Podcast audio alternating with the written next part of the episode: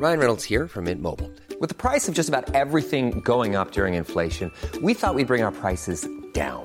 So to help us, we brought in a reverse auctioneer, which is apparently a thing. Mint Mobile unlimited premium wireless. Ready to get 30, 30, bit to get 30, bit to get 20, 20, 20, bit to get 20, 20, bit to get 15, 15, 15, 15 just 15 bucks a month. So, Give it a try at mintmobile.com slash switch. $45 upfront for three months plus taxes and fees. Promo for new customers for limited time. Unlimited more than 40 gigabytes per month. Slows. Full terms at mintmobile.com. Bonjour, je suis Agathe Le Caron. Bienvenue dans Aix, le podcast qui vous parle d'amour au travers d'histoires toujours extraordinaires.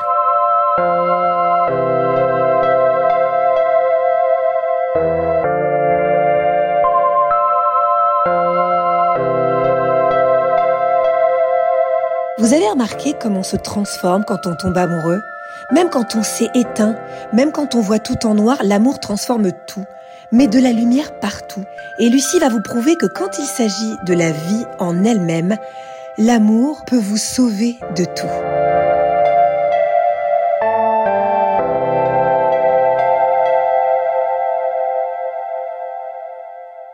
J'ai 19 ans, je viens d'avoir mon concours infirmier à Paris, plus précisément à euh, Neuilly-Plaisance. J'ai grandi dans les Alpes de Haute-Provence, euh, à côté de Manosque, et du coup j'ai passé des concours infirmiers un peu partout en France euh, pour être sûre euh, d'avoir une place à la rentrée.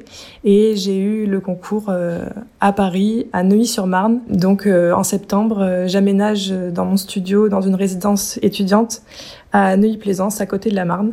Je suis très excitée euh, d'aller euh, à côté de Paris pour faire mes études. C'était vraiment mon souhait euh, d'aller le, le, plus loin possible. Je suis quand même une aventurière. euh, J'ai toujours aimé voyager et même euh, partir euh, un peu seule sans mes parents. Donc là, c'est la grande aventure, mais je suis euh, super contente. À ce moment-là, j'ai un petit copain que j'ai rencontré euh, pendant la prépa euh, pour le concours infirmier. Il a aussi eu son concours d'infirmier, mais militaire. Et du coup, on est à l'opposé euh, pour nos études. Moi, je suis à Paris et lui, il est dans le sud, à Toulon. Mais on se dit que ça, ça peut fonctionner parce que bah, on partage des sentiments. Enfin, on a passé un été ensemble et puis on est bien ensemble. Donc euh, voilà, c'est un peu comme ça que je monte à Paris. J'aménage dans une résidence étudiante. C'est une, une grande tour, il y a sept étages. Donc moi j'ai un petit studio de même pas 20 mètres carrés, il me semble, avec une petite cuisine, euh, un lit, c'est meublé. Je suis au troisième étage et euh, j'ai une vue plutôt sympa sur la Marne. Les premières semaines, c'est difficile. Euh, J'étais très excitée d'aller à Paris, mais euh, c'est vrai que quand mes parents ont fermé la porte, parce qu'ils m'ont quand même accompagnée euh, pour aménager, quand ils ont fermé la porte et que voilà ils sont repartis, je me suis retrouvée euh, là toute seule dans mon appartement dans cette ville immense. Bah ouais, c'était pas pas évident. Et pareil, les premières semaines, donc à ce moment-là, j'étais avec euh, Damien, qui était loin. Euh, la communication est très compliquée. On n'arrive pas à parler, à s'appeler. Euh, moi, je me raccroche un peu à lui parce que bah, je, pense l'aimer à ce moment-là. Donc, euh, j'essaie de l'appeler, mais bon, c'est- très compliqué et je me sens un peu seule.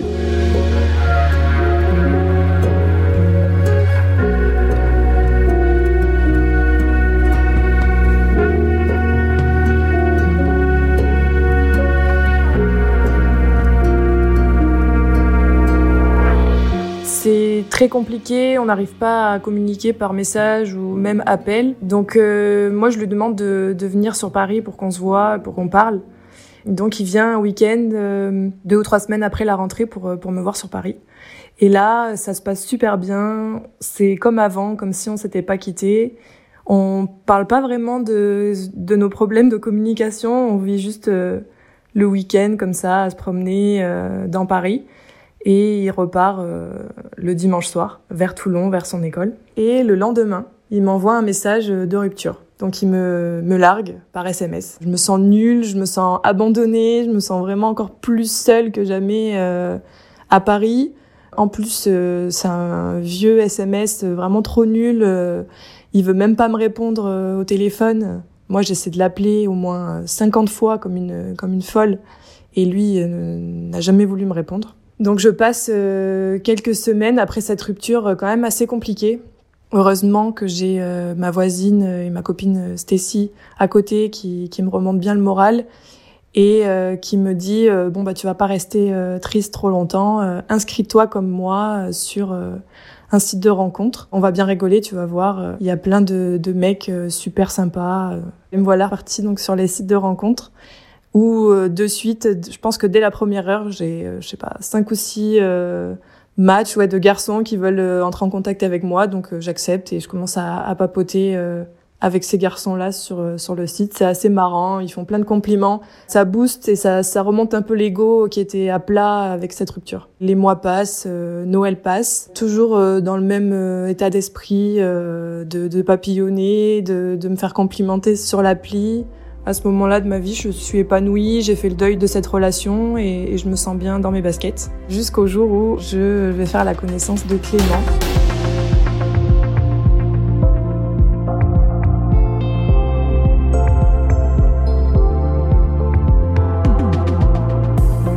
C'est l'après-midi, un jour où j'ai pas cours, je suis allée faire des courses euh, dans le centre commercial qui est en face de chez moi. Et je rentre avec mon petit sac plein de courses. Je rentre dans le hall et en fait je trouve pas mes clés. Donc à ce moment-là j'ai le sac par terre et je suis moi aussi accroupie euh, en train d'essayer de chercher les clés qui doivent être au fond du sac de courses euh, en dessous de tous les aliments que j'ai pu acheter. Et là l'ascenseur s'ouvre et je vois un très beau jeune homme que j'avais jamais vu avant. Donc ça fait quand même 5-6 euh, mois que je suis dans la résidence et je ne l'avais jamais croisé. Et donc je reste un peu euh, bouche bée en le voyant. Je le trouve super beau, euh, il est grand, il est blond vénitien, il, a les, les, yeux verts et il a un style plutôt sympa un peu BCBG, euh, sportswear. Enfin, je sais pas trop comment expliquer, mais voilà, il est, il est vraiment beau. Je le trouve super beau. Donc je le suis du regard parce qu'il va euh, à sa boîte aux lettres. Donc euh, je me dis trop bien. Il habite ici, du coup, s'il regarde euh, dans la boîte aux lettres. Et du coup, je capte son, son numéro d'appart en regardant où euh, il ouvre la boîte aux lettres. Donc il récupère son courrier. Moi, je, je reste toujours accroupie. Les clés, je les ai retrouvées, mais euh, je, je, fais semblant de toujours les chercher parce que j'ai envie de l'aborder, mais je je sais pas trop comment faire. Je suis toujours accroupie. Je cherche, enfin, je fais semblant de, de chercher mes clés. Lui passe à côté de moi, me regarde. Je le regarde euh, à mon tour et, et je lui dis attention où, où tu mets tes clés. Moi, je les cherche depuis un moment. Ou une phrase dans le genre, mais un truc un peu nul. Lui me regarde sans vraiment s'arrêter. Il, continue euh, de, de, de, faire des petits pas en me disant euh, non non c'est bon, euh, elles sont dans ma poche. Et il part. Donc là je me dis bon bah voilà, tant pis. Donc il part, moi bah je, je prends mon sac et je, je vais je vais ranger mes courses dans l'appartement. Mais j'ai toujours en tête son numéro d'appart et son nom en fait parce que sur la boîte aux lettres j'ai j'ai regardé comment il s'appelait. Donc il s'appelle Clément et il habite au sixième étage à l'appartement 613. Le soir même, je vais essayer de le trouver sur euh, sur Facebook. Clairement, je ressens pas le coup de cœur que j'ai ressenti euh, en le voyant sortir de l'ascenseur, en regardant sa photo sur Facebook. Voilà, je le range un peu dans un coin de ma tête et le temps passe. Un mois passe avant que je fasse une soirée avec des amis. C'est juste après les fêtes donc euh, on a du foie gras et euh, on n'a pas d'ouvre-boîte. Et donc là, euh, je dis à mes copines ah mais les filles, venez, on va essayer de, de, voir le beau gosse du sixième étage. Ce soir-là, je sais pas pourquoi, je, je, pense à lui. Je l'ai jamais recroisé depuis le, le, premier jour où je l'ai vu dans le dans le hall de l'immeuble. Donc du coup, me voilà partie avec mes deux copines au sixième étage. Donc moi j'étais au troisième étage. Ça fait quand même euh, beaucoup d'étages pour un ouvre-boîte. Mais voilà, on prend l'ascenseur, on monte, on tape à sa porte. Pas de réponse. On attend un petit peu, pas de réponse. Donc moi, je me dis, euh, mince, euh, il doit pas être là, il est pas rentré des vacances, dommage. Et on commence à partir dans le couloir. Et là, la porte s'ouvre.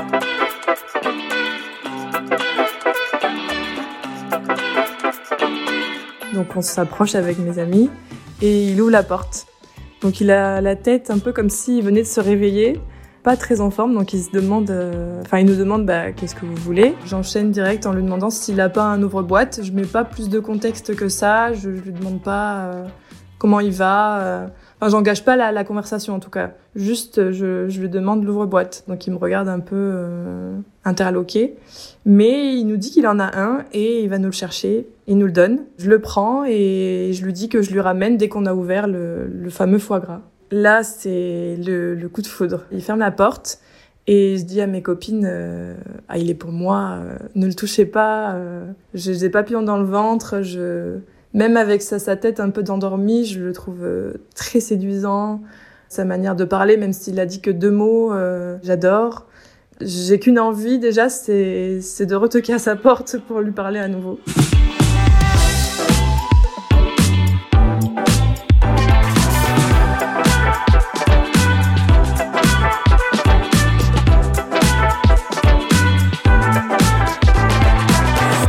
Euh, le foie gras et je remonte toute seule du coup pour lui rapporter son nouveau boîte. Euh, J'essaie de parler un petit peu avec lui, mais il est timide et je suis un petit peu timide aussi, donc euh, voilà, ça va pas, ça va pas très loin cette discussion. Et je retourne du coup à ma soirée sans en savoir plus sur lui. Coup de chance, il croise mes copines dans le hall de l'immeuble. Lui, il devait partir aussi en soirée, mais il croise mes copines et mes copines lui disent mais viens à notre soirée, euh, monte à l'appartement de, de, Lucie. Et elle est au troisième étage et elle donne mon numéro d'appartement. Et donc moi j'étais euh, dans l'appartement en train de d'écouter de la musique tranquillement. Là la porte s'ouvre et en fait je, je le vois rentrer et je suis euh, choquée. Je me dis mais euh, comment euh, enfin je, je l'ai quitté sur une conversation banale euh, où il y a rien eu du tout et là il est dans mon appartement.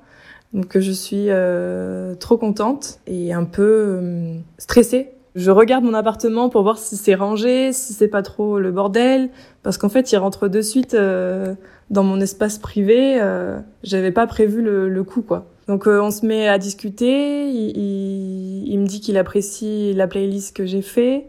Hum, voilà, on papote. Mes copines reviennent, accompagnées de deux autres amis. Et donc on passe la soirée à rigoler, à faire des jeux. À un petit peu mieux se connaître. Donc là, il y a des, des, des échanges de regards. Euh, moi, je, je, je, le scrute euh, à la louche et lui aussi quand même. Donc on, ça se voit qu'on se plaît euh, mutuellement. Voilà, la soirée se termine, euh, chacun rentre chez soi.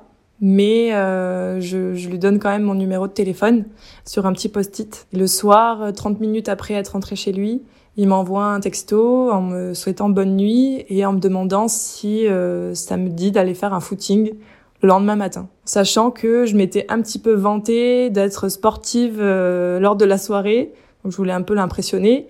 Le lendemain, on se retrouve à 9h pour aller courir euh, sur les bords de Marne, et en fait, il s'adapte quand même pas mal à ma foulée, qui est pas hyper rapide, et ça nous permet de, discuter pendant 45 minutes euh, en courant, en apprendre un peu plus sur nos vies.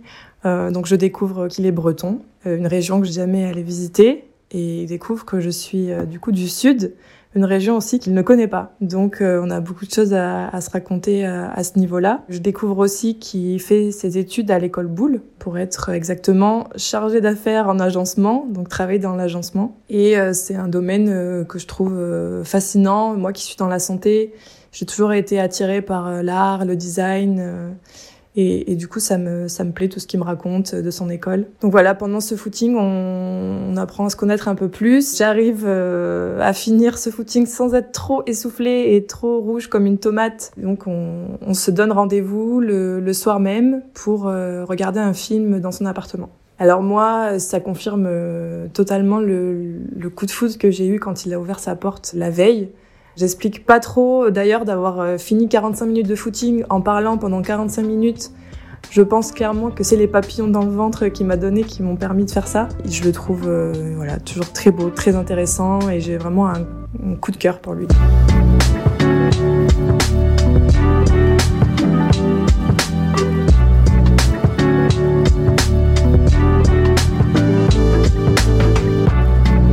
Le soir, il m'invite euh, pour regarder un film. Donc moi, je prends ça pour euh, un date. Donc je me pomponne, surtout que le, matin même, il m'a vu en, en, legging, euh, pas maquillée et transpirante. Donc je me dis, je vais tout donner là ce soir pour, pour être vraiment mignonne. Et je, je, vais chez lui. Il me propose de regarder La Ligne Verte. Pas très romantique comme, comme film, mais je l'ai jamais vu. Donc on s'installe sur son lit. Donc il a un lit, une place, les appartements sont vraiment pas grands, donc on a tous des lits, une place. Donc on s'installe, on s'assoit sur le lit euh, et il met le film sur son ordinateur. Et moi, je lutte pour ne pas m'endormir. C'est très dur. Lui, je le sens très intéressé par le film et moins par moi. Il y a quand même de la distance euh, entre nous deux, même si on est assis euh, à côté sur un lit, une place. Mais on se touche pas, il essaie pas de prendre ma main. On se regarde pas trop pendant le film, il n'y a pas trop de commentaires, on est un peu côte à côte, euh, mais rien ne se passe. Moi, j'ose pas non plus parce que je le sens pas hyper ouvert, très timide. Et du coup, bah, on regarde euh, le film qui dure quand même euh, longtemps sans que rien ne se passe. À la fin du film, on débriefe un peu sur le film. Moi, je suis très heureuse de ne pas m'être endormie. Et rien. On se dit bonne nuit et, je rentre en se disant qu'on se verrait peut-être le lendemain, mais sans, sans promesse. Donc je rentre un peu déçue sur ma fin. J'ai tendance à avoir une personnalité où il faut que ça avance et vite. Je suis quelqu'un de très efficace, on va dire, et, et la patience, c'est pas trop mon fort. Là, j'essaie de me raisonner en me disant, bon, que je le connais quand même que depuis euh, deux jours. On va pas s'enflammer. Euh, je me dis peut-être que lui a besoin de plus de temps, donc euh, j'essaie d'être patiente. Il m'a proposé qu'on se voit à nouveau le lendemain, donc j'accepte et je, je, me couche en espérant que le lendemain il se passe enfin quelque chose. Le lendemain, on regarde à nouveau un film chez lui et c'est exactement la même soirée que la veille. On regarde le film, rien ne se passe, on se dit euh, bonne nuit et on rentre chacun, euh, enfin, lui déjà chez lui, mais je rentre chez moi. Je me dis c'est pas possible quand même euh, deux soirs d'affilée où toutes les conditions sont réunies pour que il y a quelque chose qui concrétise. Je me dis que peut-être que lui il veut qu'une relation d'amitié, mais moi, ça va pas me convenir. Donc je décide euh, le lendemain de, de lui proposer la, le même style de soirée, mais en me, en me mettant un ultimatum et de tenter quelque chose si lui ne tente rien. Comme ça, je serai enfin fixée pour pas patienter euh, encore mille ans. Donc le lendemain, pareil, on regarde un film. Mais là, je sens que ça va pas se passer de la même manière. Je, le sens plus à l'aise, plus entreprenant. À la fin du film, je suis toujours assise sur le, le lit. Lui, il s'assoit en face de moi sur euh, sa chaise de bureau et il me prend la main. Il me regarde droit dans les yeux et il me dit euh, on va jouer au bras de fer chinois. L'objectif c'est de s'attraper les pouces. C'est un genre de bras de fer mais où euh, on doit tenir le pouce de l'autre trois secondes, le temps de dire un, deux, trois bras de fer chinois. Donc je, je, je me bats un petit peu mais euh, il a plus de force que moi donc il attrape mon pouce et, et gagne le combat. Et là en fait nos mains ne se lâchent pas et il me regarde droit dans les yeux et il m'embrasse. Enfin.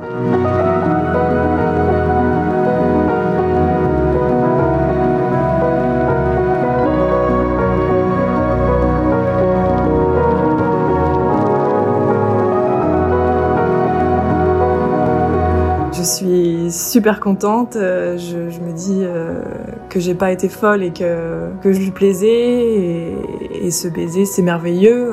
Les papillons euh, dans le ventre, la respiration qui, qui se coupe. Je suis amoureuse. Et, et depuis ce, ce, ce, premier baiser, on va plus quitter.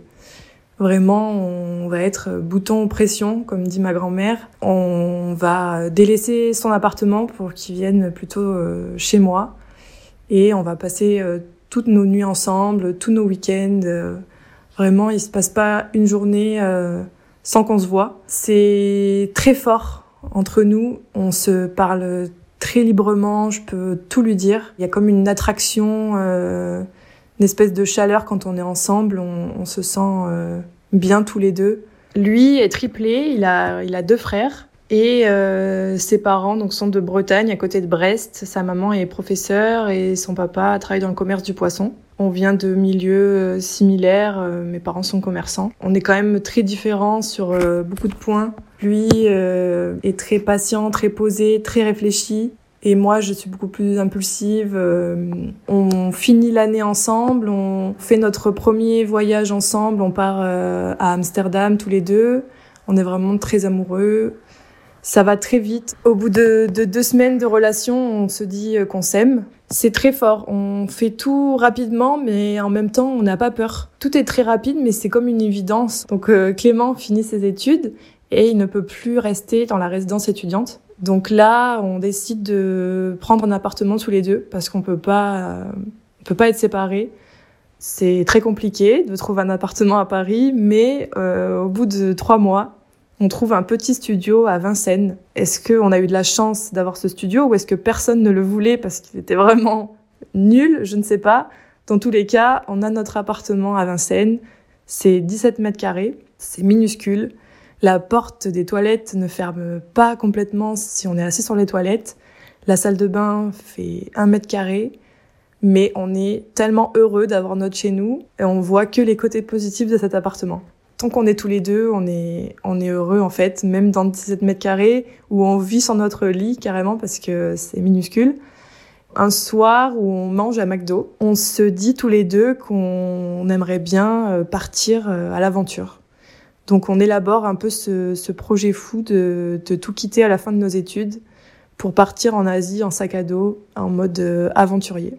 Pendant un an, c'est un projet qui va nous réunir, qui va encore plus nous rapprocher où on va éplucher euh, tous les guides des pays euh, qu'on a envie de faire, où on va euh, faire aussi des sacrifices pour économiser de l'argent pour pouvoir partir. Et on organise ça du coup sur une année, le temps que j'obtienne mon diplôme. À la fin de l'année 2016, j'obtiens mon diplôme d'infirmière. Donc je suis très heureuse et très fière. Et on, on emballe toutes nos affaires de l'appartement de Vincennes. On fait les cartons. On met tout dans un camion que mon père et mon frère ont loué et on, dépose toutes nos affaires chez mes parents pour euh, pouvoir être libre euh, et partir autant de temps qu'on veut en Asie.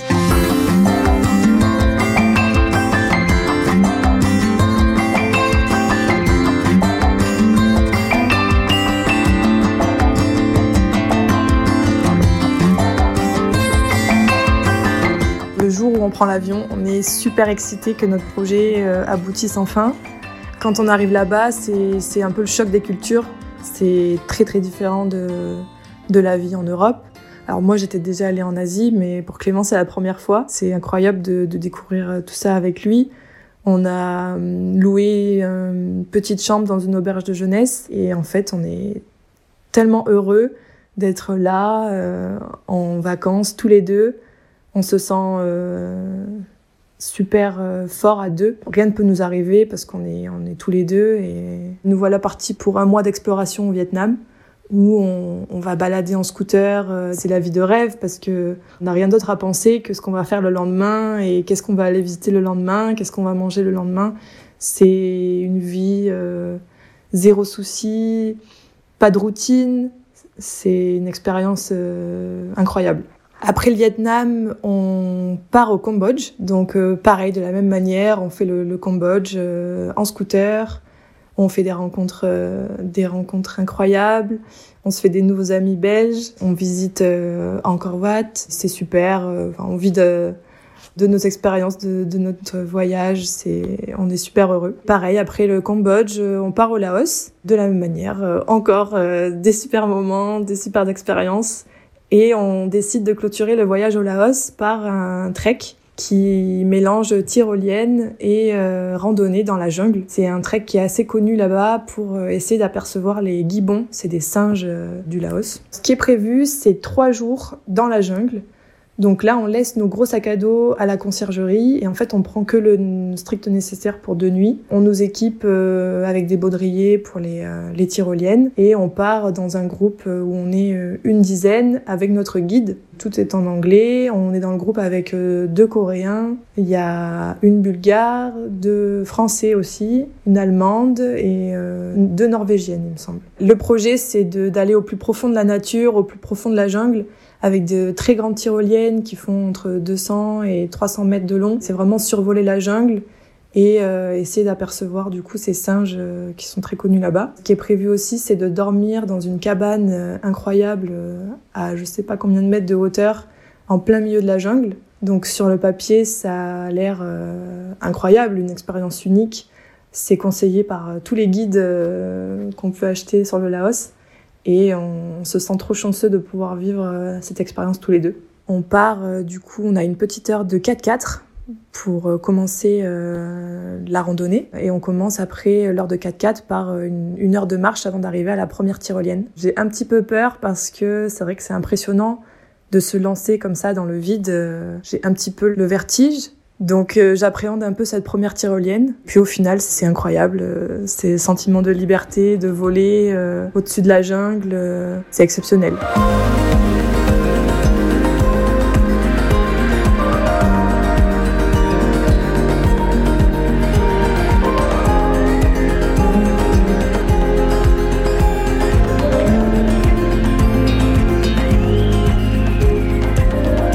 On enchaîne comme ça, euh, marche et tyrolienne toute une journée jusqu'à arriver à la, superbe cabane euh, en plein milieu de la jungle où on va dormir à la Belle Étoile. C'est vraiment une expérience unique. On est tellement heureux de la vivre ensemble avec Clément. On, se regarde, on se dit mais pince-moi, c'est incroyable. Euh, on vraiment on se régale. Cette journée-là, elle, marque la fin du voyage au Laos et on est, on est trop content.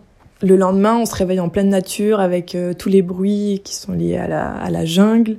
On entend euh, quelques singes. On prend une douche euh, à l'extérieur avec la vue sur la jungle, avec le soleil qui se lève. C'est comme dans un film en fait, c'est incroyable. On prend plein de photos, plein de vidéos et euh, on part pour la deuxième journée euh, de trek. On enchaîne deux trois euh, tyroliennes et là on fait une petite pause pour boire sur un, petit spot avant d'enchaîner la quatrième tyrolienne et avec Clément on prend un selfie de nos têtes. Alors on est un peu dégoulinant de sueur parce que il y a beaucoup beaucoup d'humidité dans la jungle. Cette photo elle est un peu marrante. On est on a on a chaud en même temps, on a marché euh, et juste après donc ce selfie, on va euh, on va prendre la tyrolienne. Donc là, le guide nous propose de de se mettre à deux.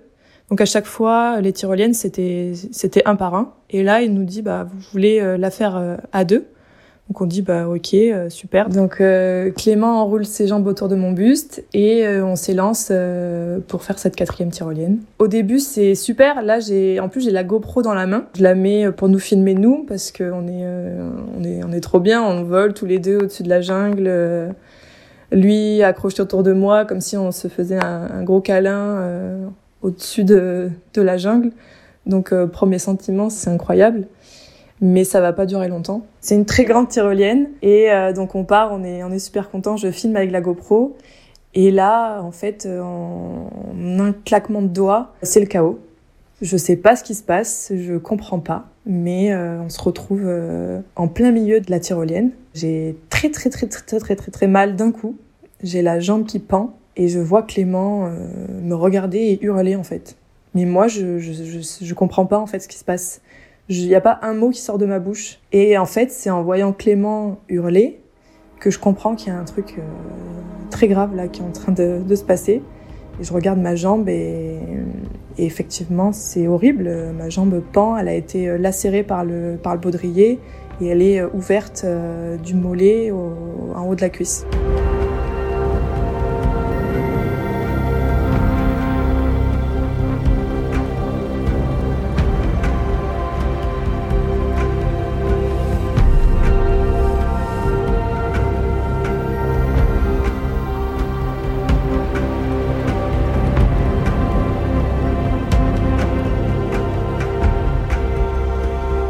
Faut arriver euh, à l'autre côté de la colline. Je me porte, je me tracte en fait avec les, les, bras pour euh, arriver à rejoindre l'autre bout de la colline. Et je me tracte comme ça euh, pendant quelques minutes. C'est très dur.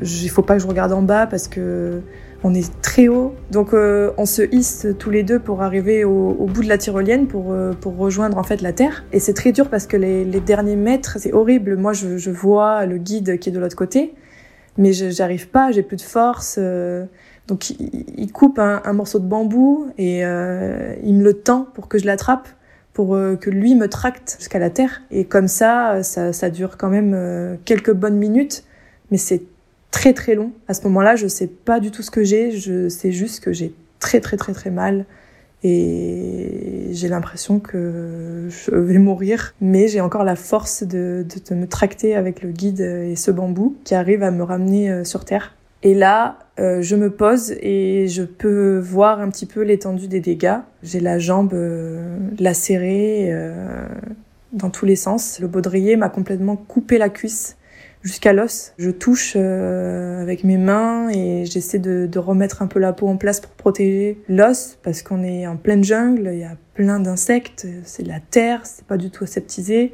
on n'a pas de trousse de secours, c'est la catastrophe.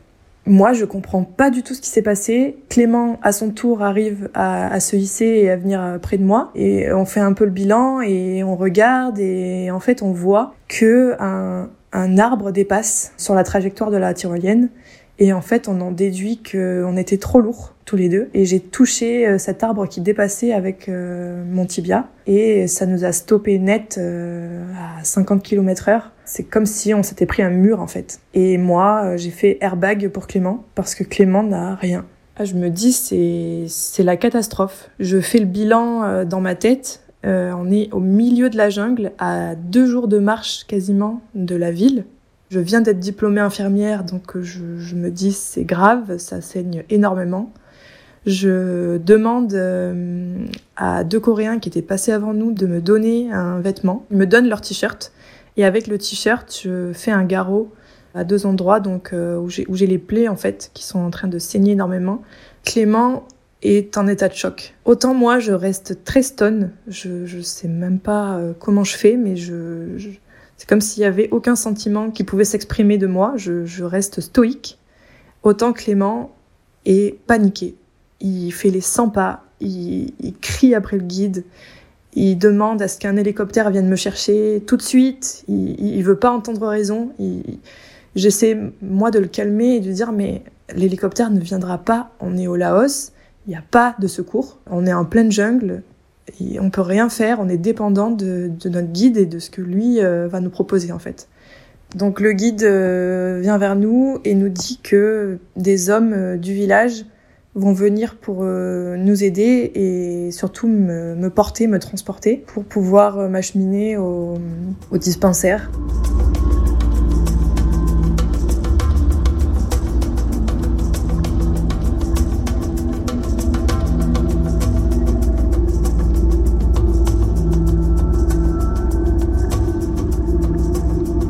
Au bout de deux heures, les hommes du village arrivent. Ils fabriquent une espèce de brancard avec des bambous. Donc ils coupent les bambous sur place et ils attachent une espèce de, couverture militaire euh, en toile euh, de coton euh, à ces bambous. Et là commence encore une nouvelle aventure. On marche comme ça pendant ce qui me semble des heures et des heures. Il y a deux hommes devant le brancard qui ont des machettes, qui coupent les bambous pour pouvoir euh, nous frayer un chemin et arriver plus rapidement euh, à la voiture. On traverse euh, à un moment donné une rivière avec beaucoup de courant. Je me dis qu'ils vont me lâcher, que je vais tomber. À chaque secousse, c'est horrible la douleur, c'est indescriptible. Je sens que je, je, me vide de mon sang, j'ai extrêmement mal. Je leur répète ne me faites pas tomber, ne me faites pas tomber. Ils essaient de me rassurer comme ils peuvent et Clément est là à côté de moi, il me tient la main impuissant. Et je revois ses, yeux euh, me regarder et, et, être désolé dans les yeux quand il est. Mais en même temps, il est pour rien. C'est euh, très très long cette marche dans la jungle. Au bout d'une heure et demie, il me semble, on arrive euh, enfin sur une plaine où une voiture nous attend. Donc c'est une, une, ambulance des années 20, je pense. Et donc il faut me, me transférer du brancard en bambou qui a été construit au brancard en bois qui va dans la voiture à ce moment-là, quand il me, me, soulève pour me mettre sur l'autre brancard, j'ai l'impression que je meurs. La douleur, elle est horrible. Et là, je suis par terre sur le, le brancard qui va dans la voiture. Et Clément est à côté de moi et je lui dis ça va pas, je, je suis en train de mourir. Et donc je lui dis que je l'aime, je lui fais un peu mes adieux. Je sais pas comment expliquer que je, je sens que je vais mourir, mais je pense que la douleur est telle que je peux plus supporter en fait. Et je vois le quand il me soulève, en fait, je vois l'état de, la... de ma jambe que je ne voyais pas euh, allongée. Et euh, la douleur plus la, la, vision de cette horreur, je me dis, je suis en train de mourir, je meurs. Et donc, euh, je lui dis au revoir. J'ai pas peur, je pleure pas, je reste très euh, stoïque, comme si euh, j'avais plus de sentiments, comme si je ressentais plus rien en fait. J'essaie de me créer une bulle pour euh, plus penser à la douleur ou j'essaie de penser à rien en fait.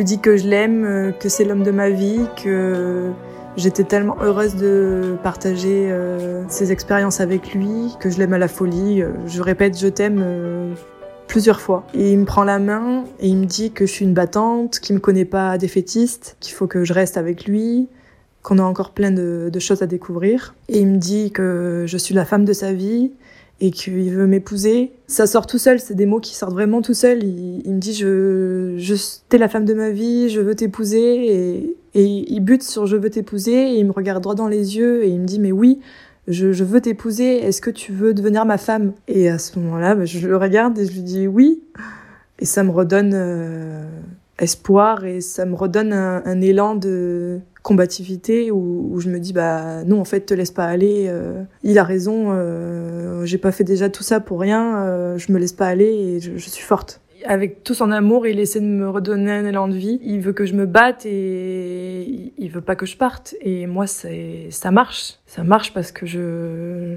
je, je l'aime à la folie et et ça demande en mariage euh, dans ce contexte-là, c'est incroyable. Et, clairement, ça, il se passe un truc en moi et c'est reparti. Je veux vivre. Ensuite, euh, on me met dans la voiture et on m'amène dans un premier dispensaire où on va me mettre euh, de la morphine, enfin, parce que je souffre énormément et c'est sept heures après euh, l'accident qu'on me met enfin ma première dose de morphine et où on va me faire mes premières radios. Donc on va enfin savoir euh, qu'est-ce que j'ai exactement, euh, même si on se doute que c'est quand même grave. Je dis quand même à Clément, en fait il m'a redonné tellement un élan de vie que je lui dis euh, avant de partir à la radio, non mais t'inquiète pas, euh, peut-être qu'avec un plâtre, euh, d'ici un mois, on pourra repartir et continuer le voyage. Je suis d'un optimisme sans nom à ce moment-là, mais ça va vite redescendre parce que après la, la radio, euh, on nous annonce que j'ai le bassin fracturé en deux et le, une fracture ouverte du fémur, très grave. Et euh, il faut de suite euh, me transfuser, m'opérer pour euh, me placer un, un écarteur pour ne pas que les os se chevauchent. Tout va très vite à ce moment-là. On peut pas me laisser dans ce dispensaire, donc on me transfère dans un hôpital en Thaïlande. Donc on me transfère dans le nord de la Thaïlande pour pouvoir me faire cette première opération et surtout me transfuser parce que je manque, euh, j'ai perdu énormément de sang. Je reviens de cette première opération où on m'installe dans une très grande salle avec une vingtaine d'autres patients thaïlandais. Clément est toujours avec moi. Lui, il n'a pas du tout euh, de chaise euh, ni de lit à côté de moi. Donc il dort par terre à côté de moi. On a encore nos vêtements euh, du trek et de l'accident. Lui est, est, est, a pas mal de sang parce qu'il était vraiment collé à moi. Moi, j'ai de la terre dans les cheveux, j'ai de la terre dans les pieds. On m'a pas du tout lavé, quoi. On m'a opéré vite fait comme ça, mais on, se regarde tous les deux et on se sent très isolé et soudain très très loin de notre famille et on est un peu déboussolé à ce moment-là. À ce moment-là, on se refait le film tous les deux de ce qui vient de se passer tout en n'étant pas sûr de l'avenir non plus parce que on n'est pas dans un très bon hôpital. J'ai tellement mal, en fait, je suis tellement pas bien que je c'est comme si, si j'étais dans un monde parallèle. Je laisse Clément gérer euh, tout le reste, tout ce qui est administratif, l'assurance, mes parents.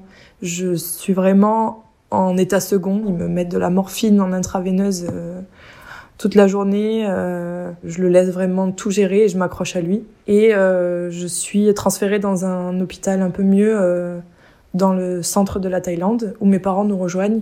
Et là, c'est un peu le soulagement pour Clément qui va pouvoir être épaulé par mes parents. Et moi, je suis vraiment heureuse de, les voir et tous les deux, on se sent vraiment beaucoup mieux une fois qu'ils sont là. Je vais rester un mois en tout à l'hôpital en Thaïlande en changeant trois fois d'hôpital. À un moment donné, un chirurgien euh, justement parle de l'amputation parce que l'os est infecté. Donc c'est euh, la douche froide pour nous tous et on demande d'avoir un avis, euh, un autre avis. Moi je, je, je dis c'est, je me fais pas amputer en Thaïlande, c'est pas possible. Il faut que je sois transférée en France Donc euh, Clément surtout euh, passe des heures au téléphone avec euh, les assurances pour me faire rapatrier. Et on finit par me rapatrier donc un, un mois après en France, où là l'amputation n'est pas n'est pas d'actualité. L'infection est passée et on m'opère en France pour la fracture du fémur.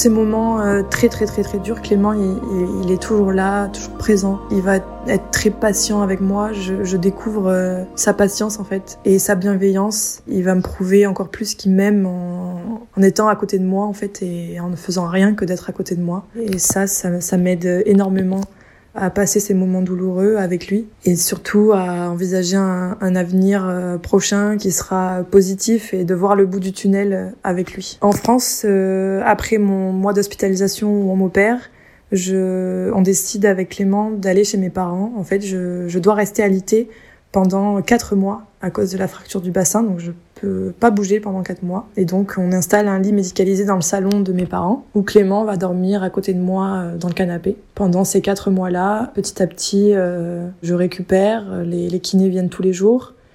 Clément se transforme un peu en aidant parce que il va m'aider à vider le bassin. Je peux pas me lever pour aller aux toilettes, donc c'est lui qui me met le bassin, qui le vide quand mes parents peuvent pas le faire les rôles euh, dans notre couple vont évoluer. Il n'y a plus de barrières, l'intimité est rompue, on, est très jeune, on a 23 ans à peine, et il est déjà obligé de, de, de me changer le bassin. Dans la tête, c'est vraiment pas facile, ni pour moi, ni pour lui. Mais euh, on est tellement proches et on s'aime tellement qu'on et on n'a pas le choix en fait qu'on le fait et ça ne fait que trois ans qu'on est ensemble. Alors on s'aime à la folie, on, on est amoureux euh, vraiment comme jamais, mais c'est des moments extrêmement difficiles à, à passer. Il fait beaucoup d'efforts euh, pour être là, mais en même temps euh, pas trop non plus parce que j'ai des sautes d'humeur. Il y a des moments où je lui en veux de, ne rien avoir eu. Pourquoi moi j'ai tout eu? Pourquoi lui n'a rien eu? Alors il faut qu'il gère avec moi, avec mes sentiments, et, en même temps il, il s'énerve jamais et il essaie toujours d'être là et d'être bienveillant avec moi.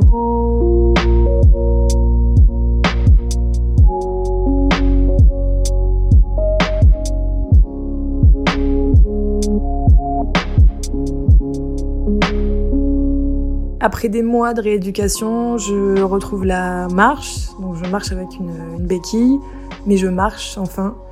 Même si je suis quand même assez faible, euh, je, retrouve une vie euh, à peu près normale.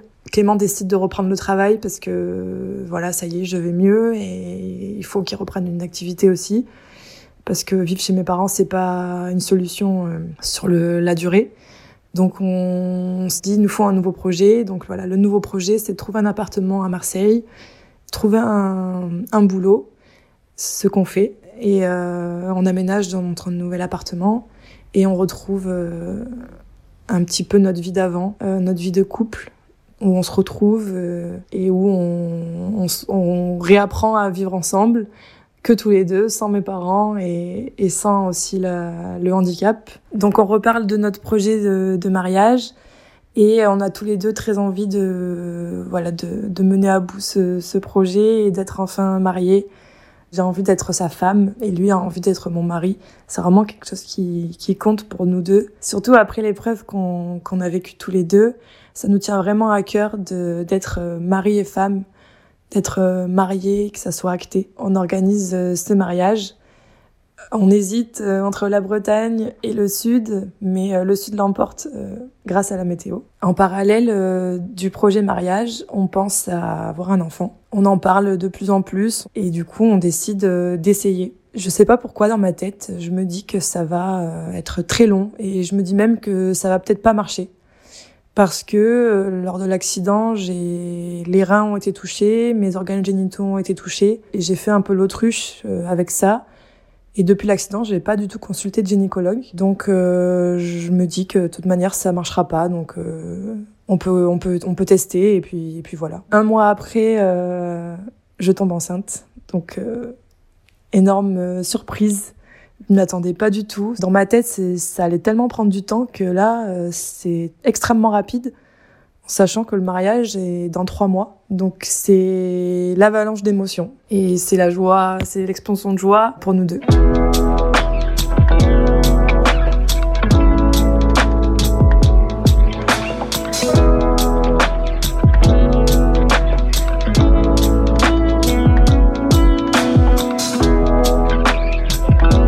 Mois après euh, avoir découvert que j'étais enceinte, euh, on se marie.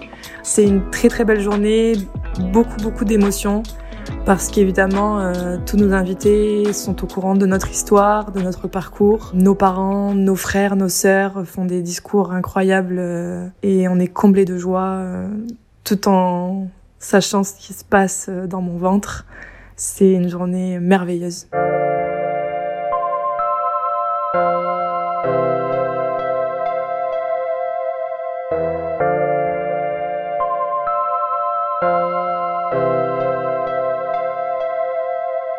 Aujourd'hui, ça va faire dix ans qu'on est ensemble. On est mariés depuis deux ans. On a un petit garçon d'un an et demi, Félix. Et euh, maintenant, ça fait plus de temps qu'on est ensemble après l'accident qu'avant. Et euh, je voulais euh, dire à Clément combien je l'aime et lui rendre l'appareil après tout ce qu'il a pu faire pour moi et pour notre couple pendant ces moments douloureux. Je voulais témoigner pour lui rendre euh, hommage, pour le remercier de m'avoir maintenu en vie quand j'étais à deux doigts de, partir. C'est grâce à lui euh, et à ses mots, à cette demande, qu'aujourd'hui on est euh, notre famille. Et voilà, je, lui en serai toujours très très très reconnaissante.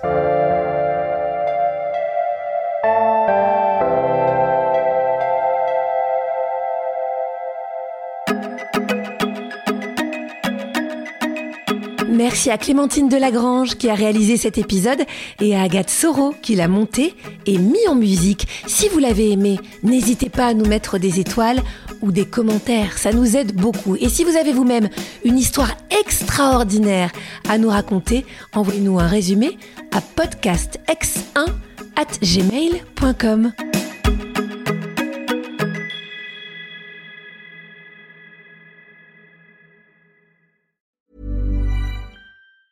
Planning for your next trip? Elevate your travel style with Quince. Quince has all the jet setting essentials you'll want for your next getaway, like European linen, premium luggage options, buttery soft Italian leather bags, and so much more. And it's all priced at 50 to 80% less than similar brands. Plus, Quince only works with factories that use safe and ethical manufacturing practices. Pack your bags with high-quality essentials you'll be wearing for vacations to come with Quince. Go to quince.com slash trip for free shipping and 365-day returns.